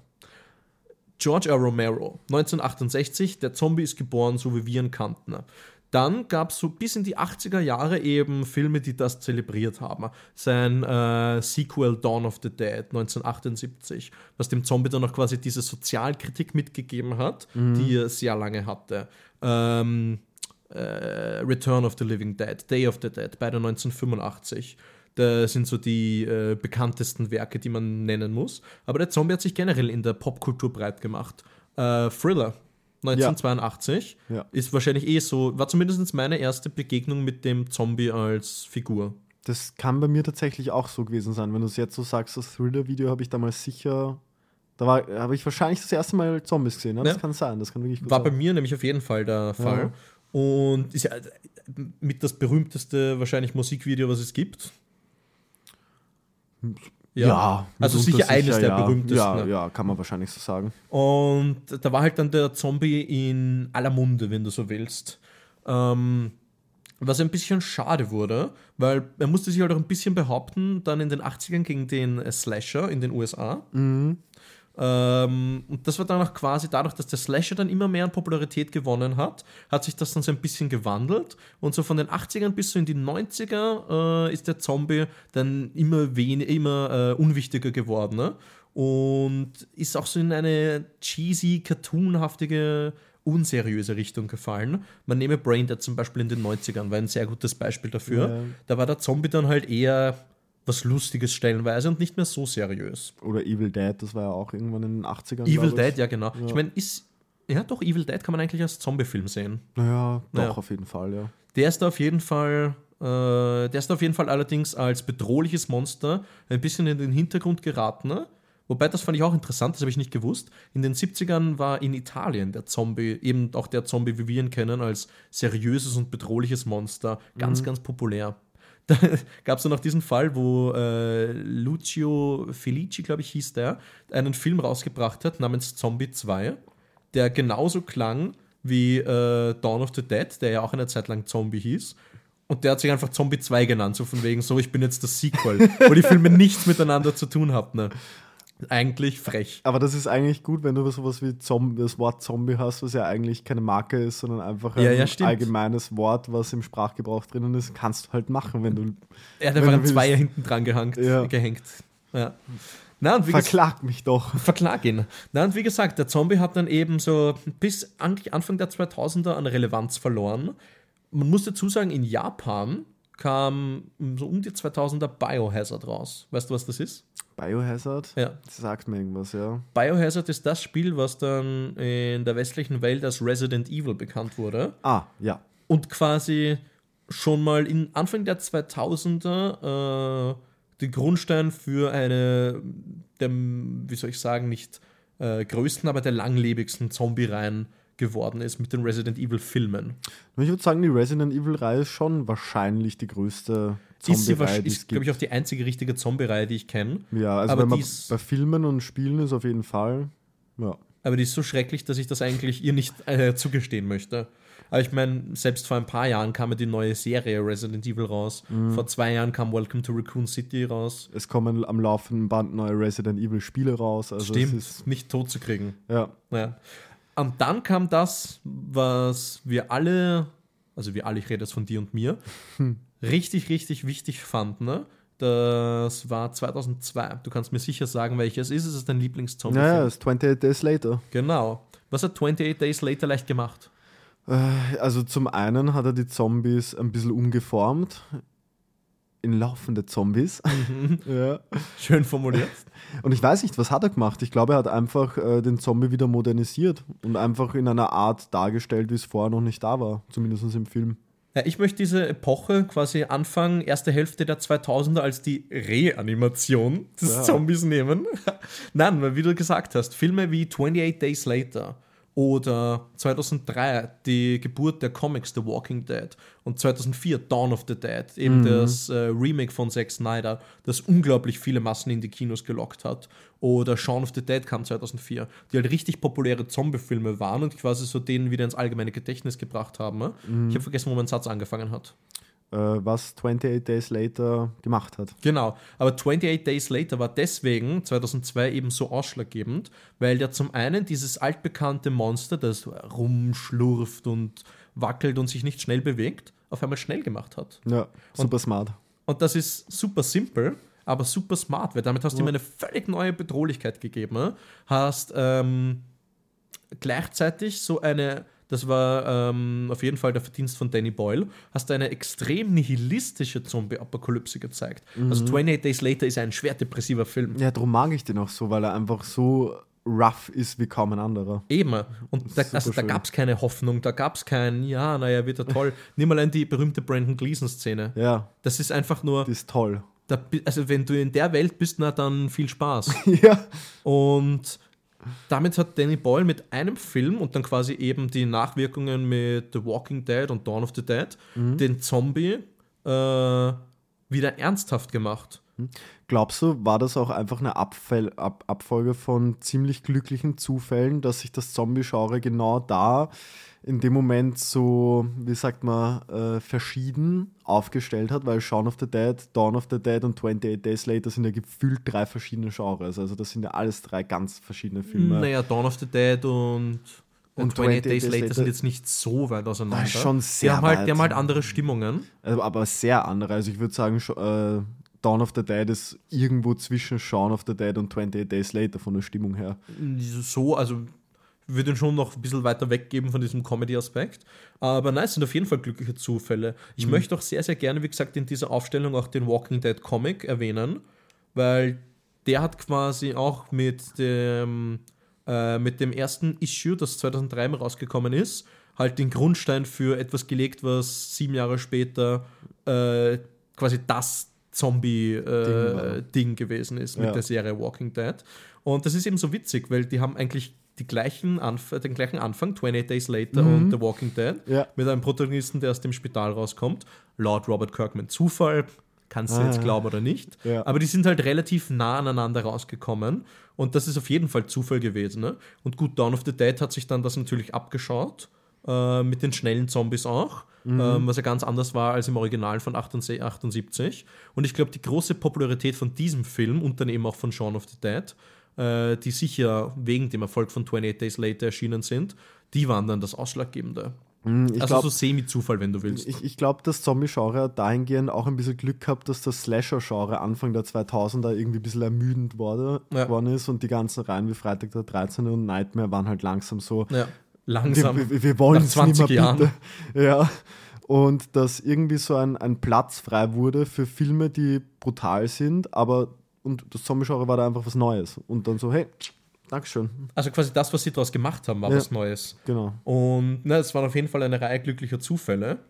Und diese glücklichen Zufälle haben dann eigentlich für die nächsten 15 Jahre, äh, jetzt will ich nicht sagen, die Filmlandschaft dominiert, aber Zombies waren ja zumindest bis in die 2010er in aller Munde und in jedem Medium. Spiele sind rausgekommen, allerlei, äh, tausend Filme, die mal mehr mit Zombies zu tun hatten, mal weniger, von Wreck bis Zombieland Ja. der auch wieder Riesenpopularität mit sich gezogen hat. Es kam ein 28 Days Later Sequel raus mit 28 Weeks Later. Es kam Zombieland raus, äh, Zombieland sage ich schon, Dead Snow, Planet Terror. Selbst der Großmeister George R. Romero hat nochmal eine Zombie-Trilogie gemacht. Gut, die Filme sind jetzt qualitativen, äh, im qualitativen Vergleich zu seiner Originaltrilogie nichts, aber hat natürlich auch Aufsehen erregt. Und dann kam natürlich der große, große, große, große, große, große, große Boom mit Walking Dead. Ja. Wie bist du, bist du zu Walking Dead gekommen? Boah, ich glaube, ich bin bei Walking Dead irgendwann bei Staffel 3 oder so eingestiegen, weil ich immer wieder mal gehört habe, hey, das soll gut sein. Und seitdem habe ich es geschaut und seitdem fand ich es richtig toll. Und Walking Dead war bei mir eigentlich immer so, ich habe zwischendurch immer wieder mal aufgehört, dann drei Jahre später, oh, hm, das könnte ich mir eigentlich nochmal anschauen, dann habe ich es nochmal von vorne durchgeschaut und Ja. dann gleich drei neue Staffeln gehabt so. Ja. Und irgendwie so ab Staffel, ab Staffel 6 war ich dann, glaube ich, ongoing dabei, dass ich es wirklich äh, Durchgehend geschaut durchgehend geschaut habe. Also quasi beim Peak der Qualität von Walking Dead war ich dann durchgehend dabei. hast. Ja. Naja, bis, bis Staffel 6 finde ich, also Staffel 1 bis 6 von Walking Dead sind so mit das Beste an Television, was es gibt. Ich würde Staffel 6 ein bisschen ausklammern, aber ich bin, ja, Staffel 1 bis 5 bis 6 so auf jeden Fall. Also für mich auf jeden Fall 1 bis 6. Mhm. Ähm, na und Walking Dead, ich meine, mit einer der beliebtesten Serien aller Zeiten, einer der größten auch. Ja. Walking Dead war ja jahrelang eben diese ersten fünf Staffeln Ja. fast immer auf Platz 1 bei den Serien. Ja, es ist, es ist eigentlich arg, wenn man jetzt so dran denkt, wenn man jetzt über Walking Dead redet, ist es eigentlich immer so ein Verhalten, das, ja, habe ich irgendwann mal geschaut. Ja. Aber dass das irgendwann einmal wirklich so ein kulturelles Phänomen war, dass eigentlich jeder Walking Dead geschaut Das hat. das Ding. Und dass das das Ding war, da, wenn man jetzt heute drauf schaut, irgendwie auf Staffel 11 oder so, dann ist das so, das gibt's noch? Wel- Welche meisten. Serie geht denn elf Staffeln heutzutage? Ja, also und vor allem, äh, damit ist ja das Walking Dead-Universum nicht zu Ende, gibt ja tausend Spin-Offs. ja. Also Walking Dead, Entschuldigung, jetzt habe ich dich unterbrochen. Nein, gar nicht, gar nicht, bitte. Na, Walking Dead war halt dann eben mit dem 2010er äh, Start der Serie das Ding. und wurde dann nur von so anderen riesigen äh, Erfolgsgeschichten äh, überschattet wie World War Z 2013. Qualitativ kann man jetzt auch darüber streiten, ne? ist aber trotzdem der erfolgreichste Zombie-Film aller Zeiten sicherlich. Ist auf jeden Fall der erfolgreichste Brad Pitt-Film. Schade, das ist sehr traurig. Ja, das schon. World War Z ist wirklich kein guter Film, leider. Ja, Und ich, ich finde das aber sehr interessant, weil irgendwie, also du hast recht, wenn man so drüber redet, das Zombie-Genre war schon einmal ein Riesending. ja. Aber irgendwie, wenn ich jetzt so dran denke, so wenn man irgendwie von 2000 bis jetzt schaut, also zwei Hände kriege ich nicht voll an guten Zombie-Filmen. Und Von dafür, 2000 bis jetzt? ja, also, oder vielleicht gerade so, dass man zehn gute Zombie-Filme durchkriegt, aber dass das dass dann doch so wenig rauskommen ist, was richtig gut war, ist eigentlich schade.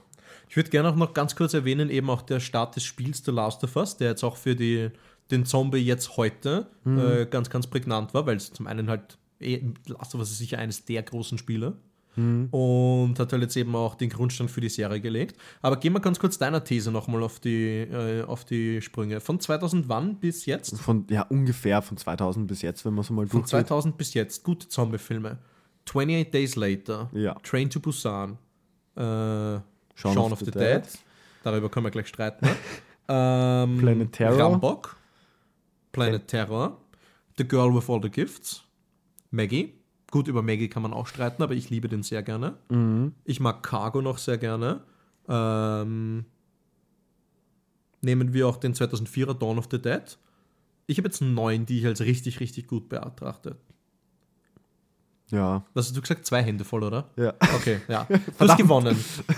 Nein, aber weißt du, was ich meine? Dafür, dass das Zombie-Genre so einen großen Impact hatte, gefühlt, Ja. ist jetzt irgendwie nicht so viel wirklich hängen geblieben. Also ist sehr viel unten Ja. durchgefallen. Und dann sowas wie Cargo oder Maggie denkt man ja heute auch nicht mehr so. Das sind Nein. die sind voll untergegangen. Die sind ja auch. Also es gibt, dadurch, dass das Zombie-Genre halt so leicht zu produzieren ist, gibt es halt so viel Müll wie bei jedem anderen Horrorfilm. Ja. Und es sind echt wenig Nischendinge, die tatsächlich noch sehenswert sind.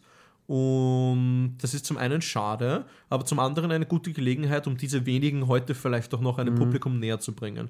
Können wir aber gleich noch dazu sprechen. Vor allem, weil ich da vorher gemeint habe, dass das Zombie-Genre gefühlt das Slasher-Genre so ein bisschen abgelöst hat mit dem Ja. Staffelstab. Ja. Es gibt allein mehr Freitag der 13. Filme als Zombie-Filme, die mir einfallen. Also, weißt du, gefühlt Ja, ja, ich weiß schon, was du gesagt, meinst. So. Und das ist eigentlich arg, dass das Zombie-Genre jetzt zwar immer da war, aber nicht so insane Ja. gemolken wurde wie viele andere Sachen. Ne, gemolken wurde schon, aber es ist halt sehr viel, wie du sagst, durch die Finger gerutscht. Ja. Ja.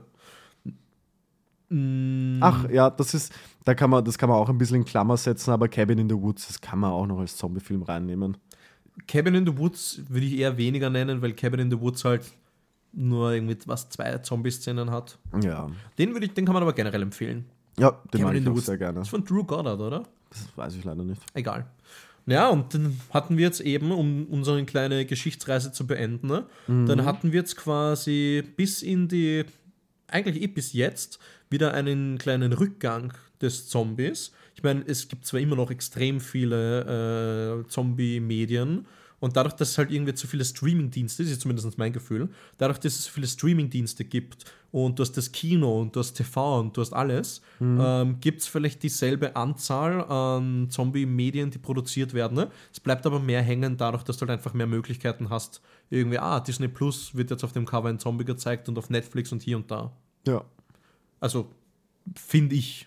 Kann man das irgendwie unterschreiben? Oder? Das kann man unterschreiben. Was sind denn deine allerliebsten Zombie-Filme, Serien, Bücher? Was, ist, was magst du am liebsten am Zombie-Genre? Mm, Sollen wir zuerst über unsere Lieblingsmedien reden oder darüber, was wir am Zombie an sich interessant finden? Ja, reden wir doch zuerst drüber, was man am, am Zombie-Genre generell interessant finden. Die Sache ist, wir sind schon bei einer Stunde. Ja. Das heißt, das wird zum einen eine lange Folge, aber zum anderen, dass wir uns ein bisschen ranhalten. Äh, ich blätter um Du blätterst um. und stress mich nicht. Sehr gut. Ja. Ähm, erzähl du mir doch mal, was du am Zombie an sich so interessant findest. Warum du dieses Genre so gerne magst. Mhm, du Also hast ich, mir ganz kurz, Entschuldige, vor dem Podcast gesagt, das ist eines deiner Lieblingsgenre.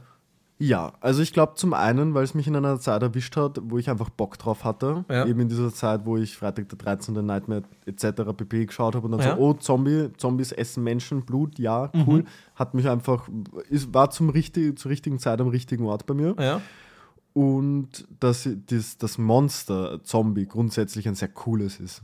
Also es wirkt in der, wenn es in der Vielzahl an 200 Zombies in einer Herde daherkommt, wirkt es einfach sehr als unaufhaltbares. Monster in der schieren Masse und das macht einfach sehr viel Spaß. Und jetzt im späteren Verlauf, wenn ich so drüber nachgedacht habe, was mag ich dann am Zombie-Genre so wirklich, macht es das Zombie-Genre anders wie viele andere Slasher- oder Horrorfilme. Meist oder zumindest in den guten Filmen so, dass es eigentlich sehr figurennahe Geschichten sind und es gar nicht so sehr ums Monster selbst geht wie bei Nightmare, sondern um die Figuren, die da drin sind, wo Walking Dead das beste Beispiel ist, wo es eigentlich nie wirklich um die Zombies ging, sondern um die Figuren, die in dieser Welt gefangen sind und deren Konflikte. Und das macht das Zombie-Genre für mich sehr einzigartig, dass es eigentlich ein, ein sehr brutales und roughes Genre ist, aber gleichzeitig auch sehr schöne Figuren hat. Oft zumindest. Und wenn es das nicht hat, zumindest es ein schönes Guilty Pleasure ist, wie bei Dawn of the Dead. Ich glaube, ich glaube, ein bisschen äh, trügt dieser Schein, weil ja, zum Beispiel Walking Dead oder Train to Busan und Maggie sind fantastische Beispiele dafür, dass es halt sehr figurennah ist. Aber ich glaube, es ist ein gro also es gibt natürlich wie bei jedem Slasher dann noch die Zombie-Filme, in denen du nur einen Film machst, in dem Zombies vorkommen sollen und die Figuren sind halt Beiwerk. Natürlich, ja.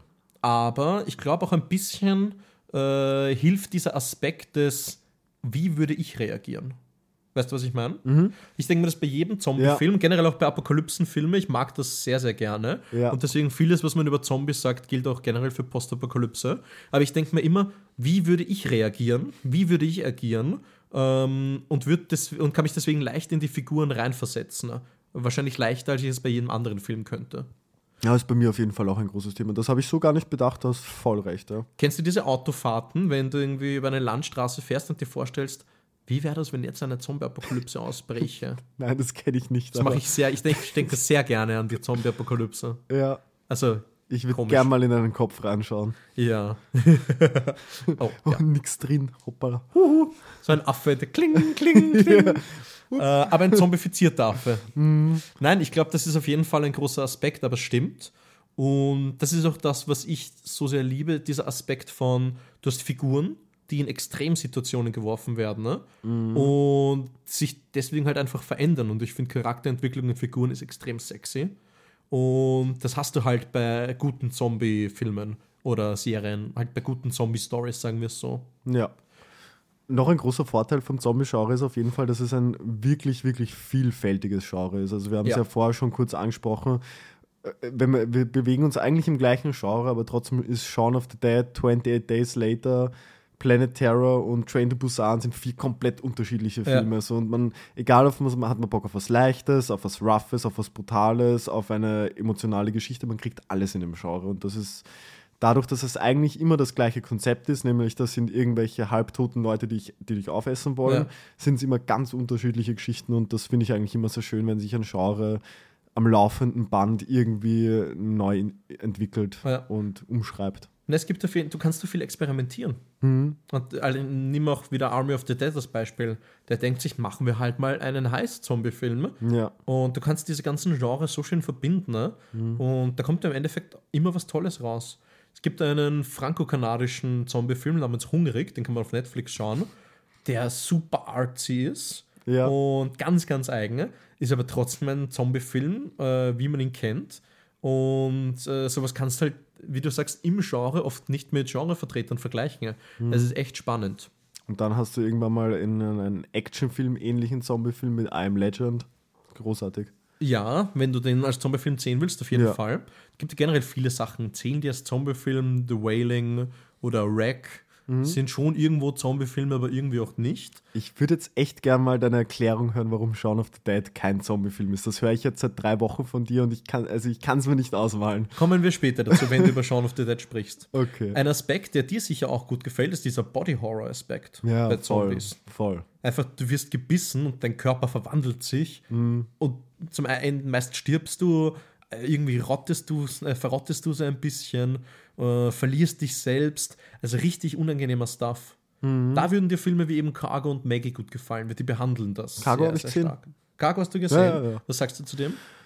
Den mochte ich, glaube ich, aber ich mag Martin Freeman auch ganz gerne. Also ich, war jetzt nicht so über drüber damals, aber so ein 7 von 10 Ding war das, glaube ich, damals bei mir. Ich mochte den eigentlich ganz gerne. Stimmt, ja. Vor allem, weil ich diesen Aspekt in einer Zombie-Apokalypse so noch nie verfilmt gesehen habe, glaube ich. Und ich fand das mal einen schönen Blickwinkel einfach. Ja, der ist echt. Also, ich glaube, so viel kann man verraten. Das ist die Prämisse des Films. Kann Ja. man das verraten? Ja, kann man verraten eigentlich. Martin Freeman hat ein Baby und ist in Australien in der Zombie-Apokalypse und er wird halt gebissen. Ja. Und er hat so und so viele Stunden, um eine Heimat für seine Tochter zu finden, einen neuen Beschützer.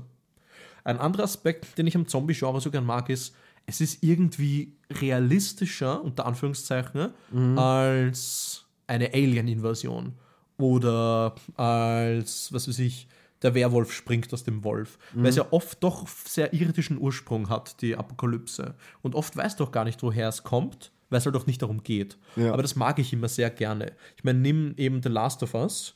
Ähm, da geht es ja grundsätzlich darum, dass eben Pilze sich äh, entwickelt haben. Und die gibt es ja wirklich, diesen Cordyceps-Pilz, Ja, ja. der Ameisen beherrscht. Und halt einfach, was wäre, wenn das auch bei Menschen passiert. Und äh, das ist halt so unangenehm realistisch, unter Anführungszeichen, ja? dass du dir denkst, äh, das könnte wirklich passieren. Also kann nicht passieren, aber könnte ja doch passieren.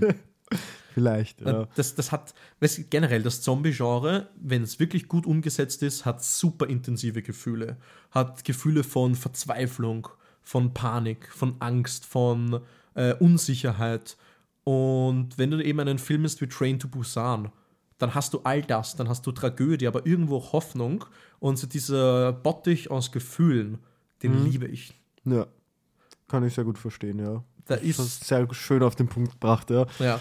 Das ist eben auch so, äh, nimm 28 Days Later. Da hast du halt einen Film, wo du dich emotional, da fühlst du dich halt irgendwie schlecht. Mhm. Nimm einen Film wie Shaun of the Dead, da fühlst du dich emotional gut. Ja. sind trotzdem beides Zombie-Filme. Ja, Ah, voll. jetzt habe ich ja doch gesagt, so, Shaun of the Dead ist ein Zombie-Film. äh, nimm Filme wie Dawn of the Dead. Ist auch irgendwie so depressiv, aber bringt dich trotzdem zum Nachdenken. Weißt du, was ich meine? ja. Und- Dawn of the Dead?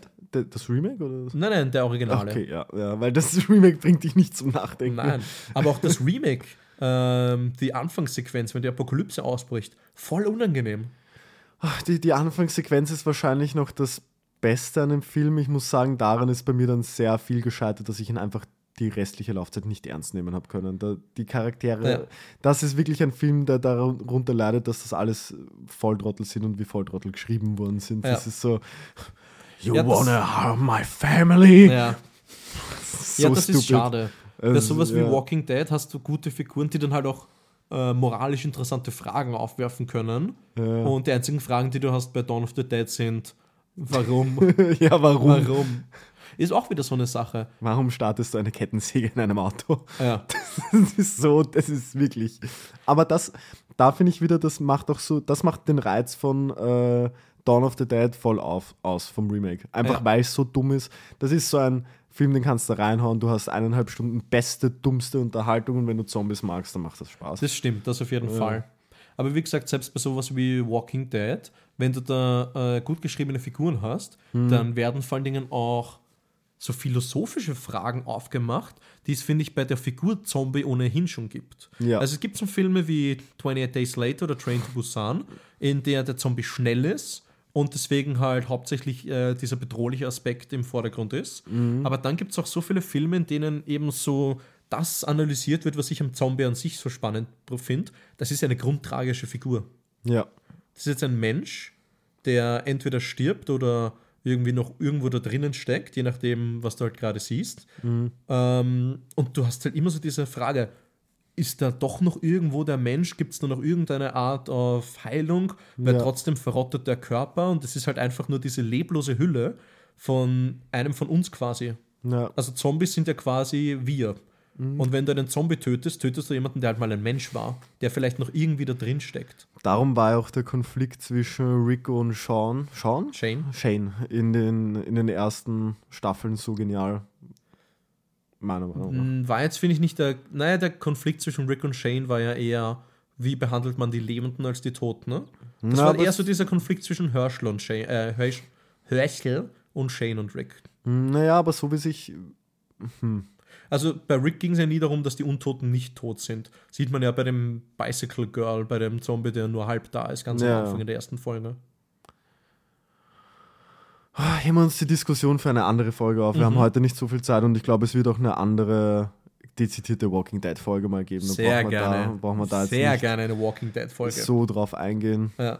ja, aber wie gesagt, das ist halt trotzdem, stell dir vor eben einfach so dieses Szenario, äh, deine Mutter steht vor dir, wird gebissen, du siehst ihr zu, wie sie langsam sich verwandelt und dann hast du halt so diesen Körper von jemandem, den du kennst und liebst, der sich aber nicht so verhält und der quasi die Hülle ist für etwas Schreckliches und dich auffressen möchte. Das ist, äh, das ist schrecklich. Ja, Aber irgendwie auch voll faszinierend, weißt du, was ich meine? ich weiß voll, was du meinst, ja. Ah, ich finde das toll. Also das Zombie-Genre hat auf jeden Fall viele, viele, viele Sachen, die sehr toll sind. Und darum gibt es auch ganz schön viele Filme, die sehr toll sind. Eine geschickte Überleitung. Du willst mich, du willst mich im Zaum halten, ne? Richtig, ja. Was Na sind gut. denn so, sagen wir doch, was, sind dein, was ist dein absoluter Lieblings-Lieblings-Zombie-Film? Das ist schwer. Was Generell ist- Lieblingsfilme in jedem Genre kann ich leicht nennen, Ja. aber bei Zombies fällt es mir echt schwer. Ich müsste mich entscheiden zwischen Train to Busan Mhm. oder Dawn of the Dead, dem Originalen. Dem Remake. Nein, nicht dem Remake, dem Originalen. ähm, das sind beides sehr akzeptierbare Akzeptable? Filme, würde ich sagen. Akzept. Was? Was hast du denn für bessere? Nein, das, das war jetzt kein, kein guter Satz. Ähm, red einfach mal. Ähm, Nein, ähm, bei, generell bei der George R. Romero Zombie-Trilogie hast du halt, wie gesagt, diesen kultigen Aspekt, Mhm. diese Sozialkritik. Im dritten, bei Day of the Dead, hast du auch so die Evolution der Zombies, was auch, auch noch spannend ist. Ähm, und die möchte ich auf jeden Fall als einige meiner liebsten Zombie-Filme nennen, weil ich weiß nicht, die kann ich immer und immer wieder sehen. Da habe ich kein Problem damit. Mhm. Auch wenn ich Day of the Dead jetzt nicht so großartig fand. Ja, ich muss sagen, bei Dawn of the Dead, also grundsätzlich die zwei Sachen kann man auf jeden Fall als beste Zombie-Filme hinstellen. Ich mag Train to Busan noch ein, ein, eine Spur mehr, weil bei Dawn of the Dead, beim alten ist bei mir wieder das Problem, die Zombies schauen halt schon nicht geil aus. Das, Ja, also Haut's sind mir- halt Menschen in Make-up. ja, das haut es mir halt leider einfach ein bisschen zusammen, weil ich da einfach auch die Menschen in Make-up sehe. Diese, diese Bedrohung, die die Zombies eigentlich darstellen sollen, die, die überspringt bei mir da gar nicht. Plus, sie sind halt auch sehr, sehr langsam. Ja, Also, wenn du generell denkst, Zombies in Walking Dead sind langsam, in Ja. der Romero-Trilogie sind sie sehr, sehr langsam. Ja, und wenn ich dann sage, so, wenn ich über meinen Lieblings-Zombie-Film 28 Days Later spreche, ist das halt dann so okay. Du magst Der- ihn wegen der Schnelligkeit, oder? Da, ich mag den, ich glaube, ich mag den vor allem deswegen, weil er so rough ist, weil er wirklich einfach dieses nihilistische, roughe, Ja. alle sterben Szenario hat und Ja. da ist kein einziger Funken Hoffnung drinnen. Das ist, glaube ich, das realistischste Szenario, wie so eine Zombie-Apokalypse wirklich ausgehen wird. Einfach alle wollen sich gegenseitig nur mehr umbringen und sagen so, oh, ciao. Wobei, der ist ja relativ früh in der Apokalypse. Ja, Ich finde so Zombie-Geschichten, die dann halt auch schon ein paar Jahre gehen, Mhm. äh, also jetzt nicht von der Lauflänge halt einfach, sondern von die ein paar Jahre in der Apokalypse spielen, die haben das, finde ich, noch ein bisschen besser. Irgendwie so Staffel 10 von Walking Dead. Das finde ich sehr lustig, weil ich mag, glaube ich, den Anfang von so einer Zombie-Apokalypse immer am meisten. Mich nervt das immer voll, wenn das übersprungen wird und direkt auf zwei Jahre später geswitcht wird. Es kommt drauf an, in sowas wie, das ist ja auch der Grund, warum Train to Busan so gut ist. Du hast zum einen diese fantastische Vater-Tochter-Beziehung, die halt in diesem Zug, in diesem beengten äh, Raum von schnellen, sich schnell infizierenden Zombies äh, überleben müssen. Ne? Aber du hast halt auch beengter Raum, schnelle Zombies. So finde ich immer ein bisschen schade, wenn es nicht darum geht, da quasi irgendwie, dass das jetzt wirklich fleischfressende Monster sind, sondern eher darum, dass halt einfach das Ziel ist, die Infektion möglichst schnell zu verbreiten. Ne? Aber in dem Sinne ist das halt die Grundlage für diesen spannenden Film. Ja, Insofern verstehe ich, wenn dir das auch bei der 28, äh, bei den 28 Days Filmen äh, gut gefällt. wobei ich sagen muss, ich, ich finde 28 Days Later um einiges, wirklich einiges besser als 28 Weeks Later. Also den zweiten Teil mag ich leider eher weniger. Sehe ich auch so.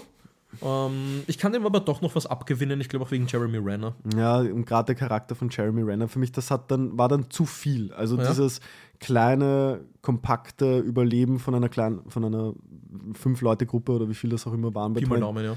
bei, bei 28 Days Later, das war das, was es so, so rough gemacht hat, weil die eben so chancenlos waren gegen eine Ja. Herde von Zombies.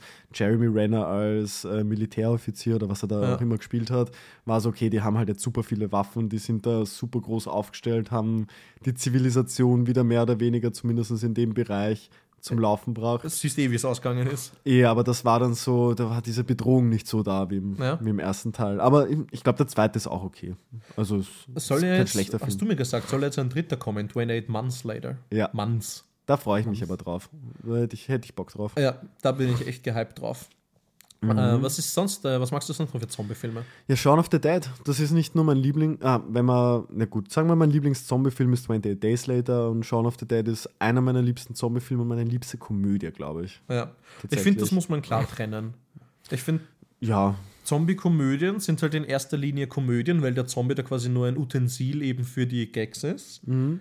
Und Zombie-Filme, in denen der halt auch wirklich ernst genommen wird, ähm, würde ich halt als die richtigen, die besseren Zombie-Filme darstellen. Ähm, deswegen würde ich 28, Day, äh, 28 Days Later, sage ich schon, Shaun of the Dead als fantastische Komödie darstellen, Mhm. aber ist für mich kein fantastischer Zombie-Film, weil er halt den Zombie nicht als Zombie, Zombie, Zombie, Zombie zelebriert. aha. Zombie. Naja, aber er zelebriert den Zombie ja auch durchaus als Zombie, Zombie, Zombie. Zombie. Also allein Zombie, allein die, die also schon ein, um, zum anderen auch ein guter Film, Film, Film, muss man Film? auch sagen, ja, Film. Ähm, aber wenn du dir die, die letzten 30 Minuten oder so anschaust, da geht es ja nur mehr darum, die Situation in dieser, im, im Winchester, Im Zu, Winchester. über, zu überleben, weil es von Zombies eingekreist ist. Ja, aber ist, äh, deswegen, deswegen mag ich das Ende von Shaun of the Dead als Zombie-Film am meisten. Ne? Mhm. Besonders auch, wenn ich den Aspekt äh, Mensch ist gebissen ja, und ja, du weißt, wenn du, was ich meine. ja, Ähm, jeder, der den Film gesehen hat, wird wissen, was ich meine. Deswegen finde ich, ist das auch das Beste am Film, wenn du ihn als Zombie-Film siehst. mhm. Und generell als Komödie finde ich den Anfang, glaube ich, am witzigsten. Ne?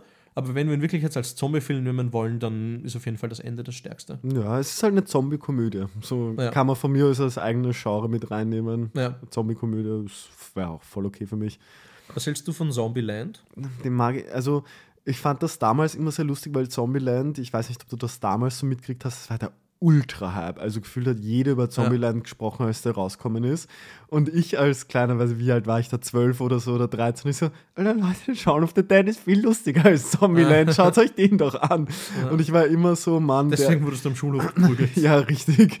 Und ich dachte mir damals eigentlich immer so, ich mochte Zombieland auch, aber war immer so, ja, schaut's doch lieber Shaun of the Dead, der ist doch viel geiler. Ja.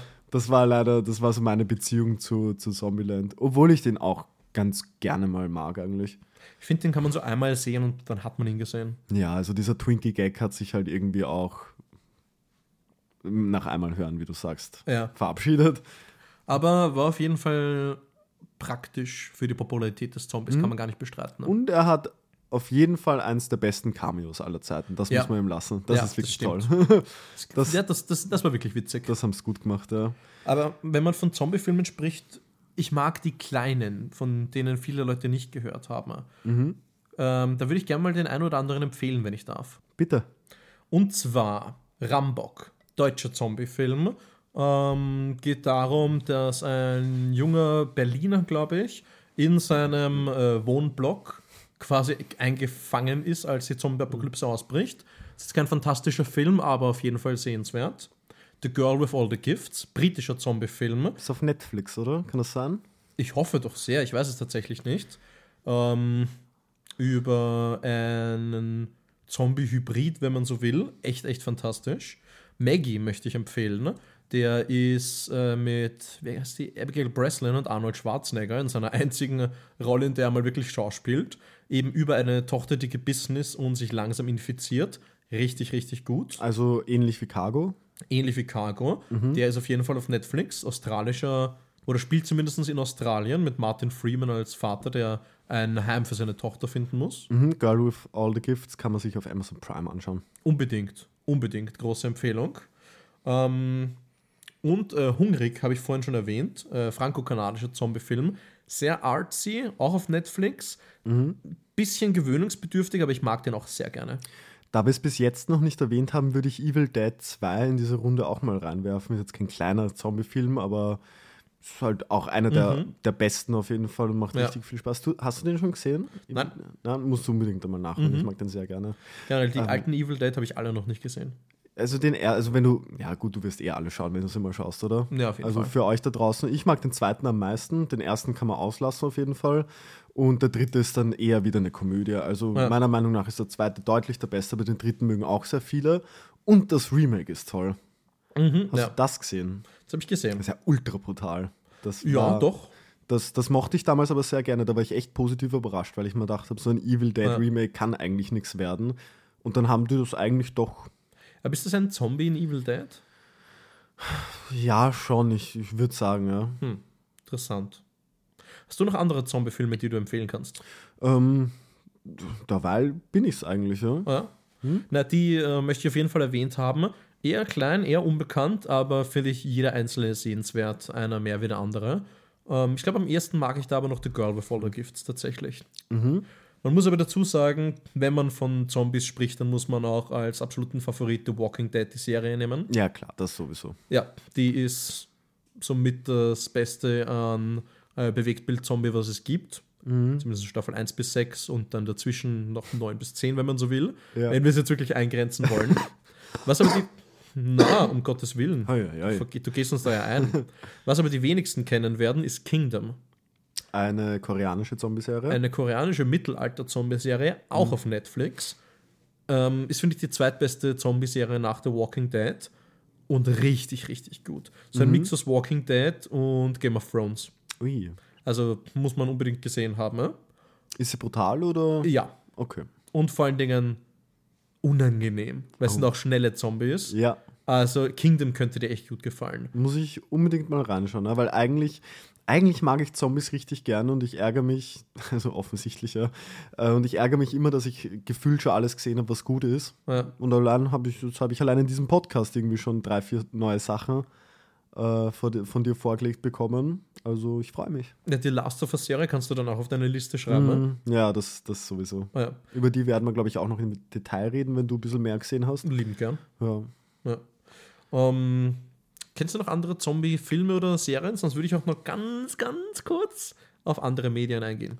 Äh, geh gerne auf andere Medien an. Also wir sind schon relativ weit in der Zeit. Von mir aus, ich habe alles gesagt über die Zombies, was ich sagen möchte. Sehr schön. Ich möchte nämlich auch noch empfehlen für die, die gerne zocken, die Left 4 Dead Spiele, die jetzt nicht wirklich Zombie-Mythos, äh, den Zombie-Mythos ergründen oder ähnliches, aber die machen einfach extrem viel Spaß und sind halt im Zombie-Genre. Ähm, Wer es aber auf äh, einer inhaltlichen Ebene gut und emotional möchte, der muss auf jeden Fall die Telltale-Spiele von The Walking Dead, äh, die Walking Dead-Spiele von Telltale spielen. Von denen habe ich auch nur Gutes gehört. Staffel 1 fantastisch, Staffel 2 ist richtig gut, 3 ist ein bisschen schwächer, aber 4 ist auch wieder phänomenal. Man muss dann noch anmerken, dass es halt Point-and-Click-Adventures sind. Ja. Das heißt, wenn man jetzt nicht unbedingt auf diese Art von Spiel steht, als kleiner Disclaimer reinkaut, Ja. aber die sollen wirklich sehr gut sein. und so. Also ja. die leben halt von ihrer Story und die ist brillant.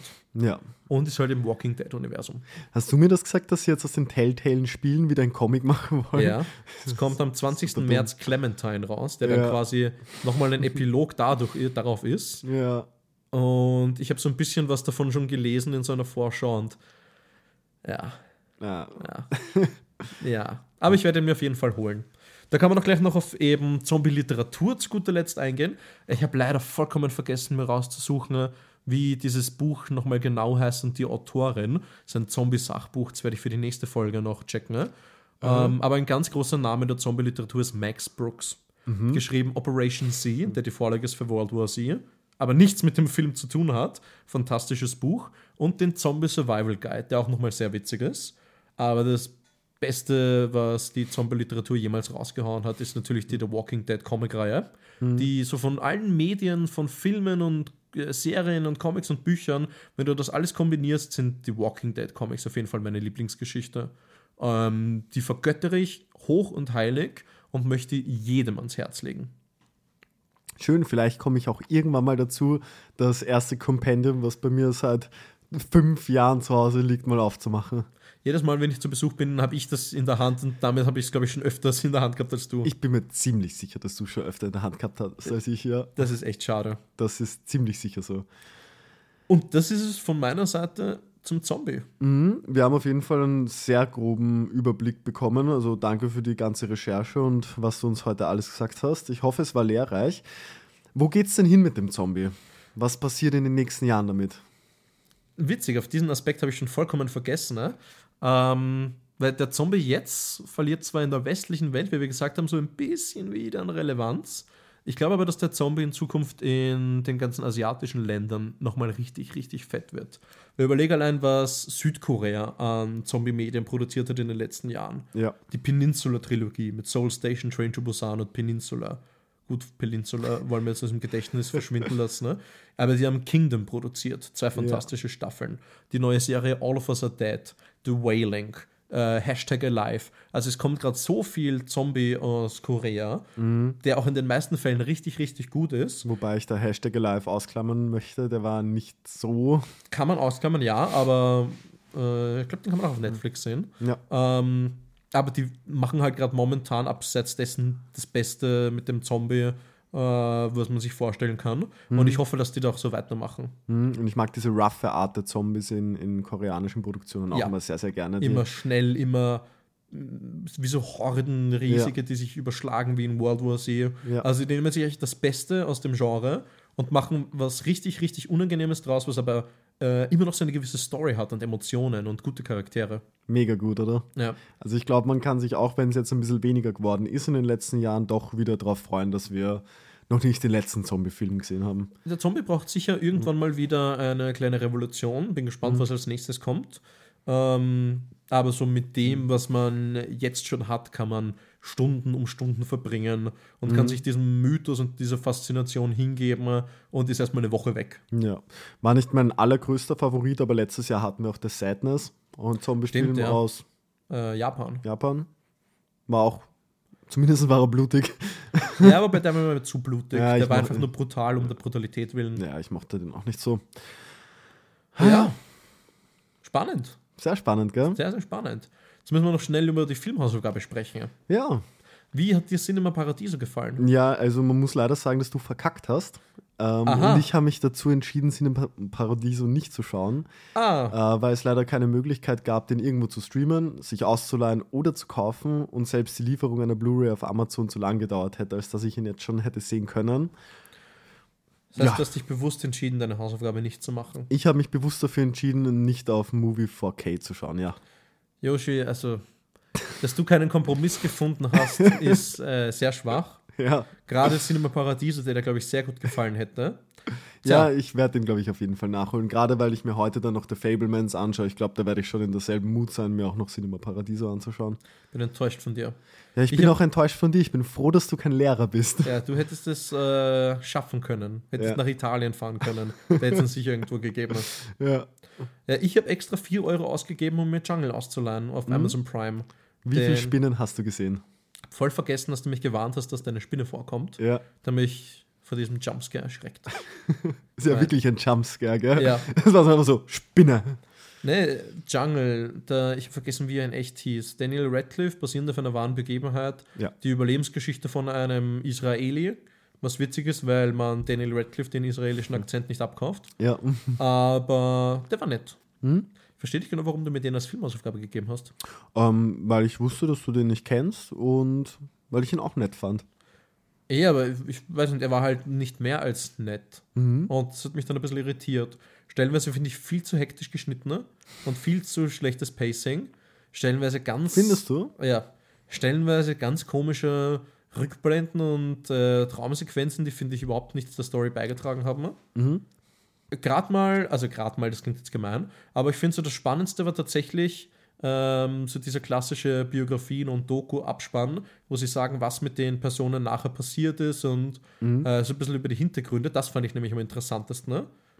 Und ansonsten, ja, Ja. Survival-Film, bei dem man stellenweise merkt, dass er billig produziert worden ist. Und wo sie getrickst haben, sieht man, wenn man will. Aber ja, nett. Kann ich jetzt nicht großartig weiterempfehlen, ehrlich gesagt. Mhm. Ja, ich dachte mir so, dadurch, dass du Everest, glaube ich, ziemlich gut fandest Ja.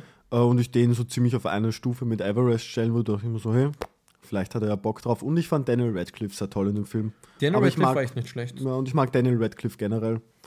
Ja, ich, Ja. ich habe jetzt Everest doch schon wieder seit sieben, acht Jahren nicht mehr gesehen. Mhm. Aber den fand ich damals ziemlich gut und ich habe ihn besser in Erinnerung als Jungle.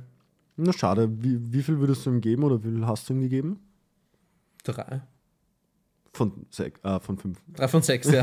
Drei von fünf, ja. Okay, ja. Also kann man einmal sehen, muss man aber nicht. Ja, also circa so hätte ich ihn. Also ich habe ihm auch sieben von zehn gegeben, glaube ich. Mhm. Also ich bin da auch ähnlich bei dir. Ich glaube, ich fand ihn ein bisschen besser.